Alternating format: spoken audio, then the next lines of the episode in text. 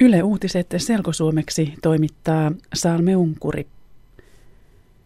Maailman johtajat ovat varoittaneet ydinterrorismin uhasta. Johtajat keskustelivat tiistaina ydinturvakokouksessa Etelä-Koreassa keinoista, joiden avulla estetään se, että terroristit saavat haltuunsa ydinmateriaalia. Yli 50 maan johtajat päättivät kokouksen yhteiseen lausuntoon. Lausunnossa vaaditaan kaikkien ydinmateriaalien saamista turvalliseen suojaan neljän vuoden kuluessa. Maat lupaavat lisätä ydinmateriaalin vartiointia. Myös kansainvälisen atomienergiajärjestön IAEAn rooli ydinturvallisuuden lisäämisessä kasvaa. Suomen presidentti Sauli Niinistö piti Suomen puheenvuoron kokouksessa.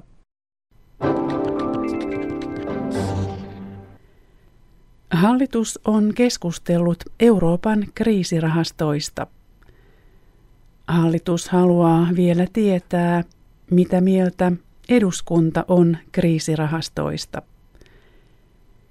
Eduskunnan suuri valiokunta ei kertonut vielä mielipidettään, vaan päättää asiasta perjantaina. Hallitus haluaa tietää, kuinka paljon Suomen vastuut Euroopan kriisirahastoissa voivat kasvaa. Eduskunta on päättänyt aikaisemmin, että Suomen vastuut kriisirahastoissa ovat enintään 14 miljardia euroa. EU käyttää rahastoja niiden maiden tukemiseen, joilla on paha velkaongelma. EUn valtiovarainministerit ovat perjantaina koolla Tanskassa – jossa he yrittävät löytää sovun kriisirahastoista. Kuolemanrangaistusten määrä on lisääntynyt maailmassa. Näin kertoo ihmisoikeusjärjestö Amnesty International. Viime vuoden aikana maailmassa teloitettiin yli 650 ihmistä. Luku on 150 suurempi kuin vuotta aikaisemmin. Maailmassa on kuitenkin nyt aikaisempaa vähemmän maita, joissa kuoleman rangaistus on käytössä. Maailman vajaasta 200 valtiosta 20 teloitti vankeja viime vuonna. Kiinan luvut eivät ole mukana Amnestin selvityksessä, sillä Kiina ei kerro teloitusten määrästä. Aleksis Kiven Seitsemän veljestä kirjasta on ilmestynyt selkokielellä uusi versio.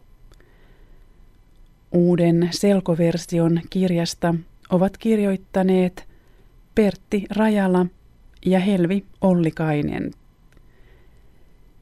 Selkokielisessä versiossa tekstiä on lyhennetty ja tehty helpommaksi, mutta kirjan henki on säilytetty. Aleksis Kiven Seitsemän veljestä on tärkeä kirja Suomen kirjallisuudessa.